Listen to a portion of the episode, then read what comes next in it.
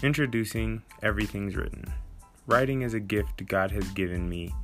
Now He's shown me how I need to begin the process of turning it into a skill. Think podcast, but there's no free banter allowed. If I want to say something, I have to write it out, word for word, first. What will this teach me? I don't know exactly, but generally, probably a lot.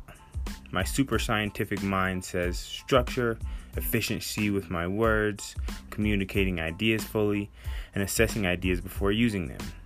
Now, I'm sure there will be a lot more he'll show me through this too, and hopefully, my handwriting and typing speed will improve. I also hope it will help me eliminate the likes and ums from my vocabulary. More than anything, I think this will help me learn how to really work with all capital letters. I have only ever worked pretty hard, and it was usually with someone else pushing me to work harder. Now I am a firm believer that work ethic can be developed because, well, number one, I can do all things through Christ who strengthens me. And two, read number one again. In all seriousness, God really led me here pretty clearly. It was just a matter of me saying I'm willing to do the work because it scared me initially.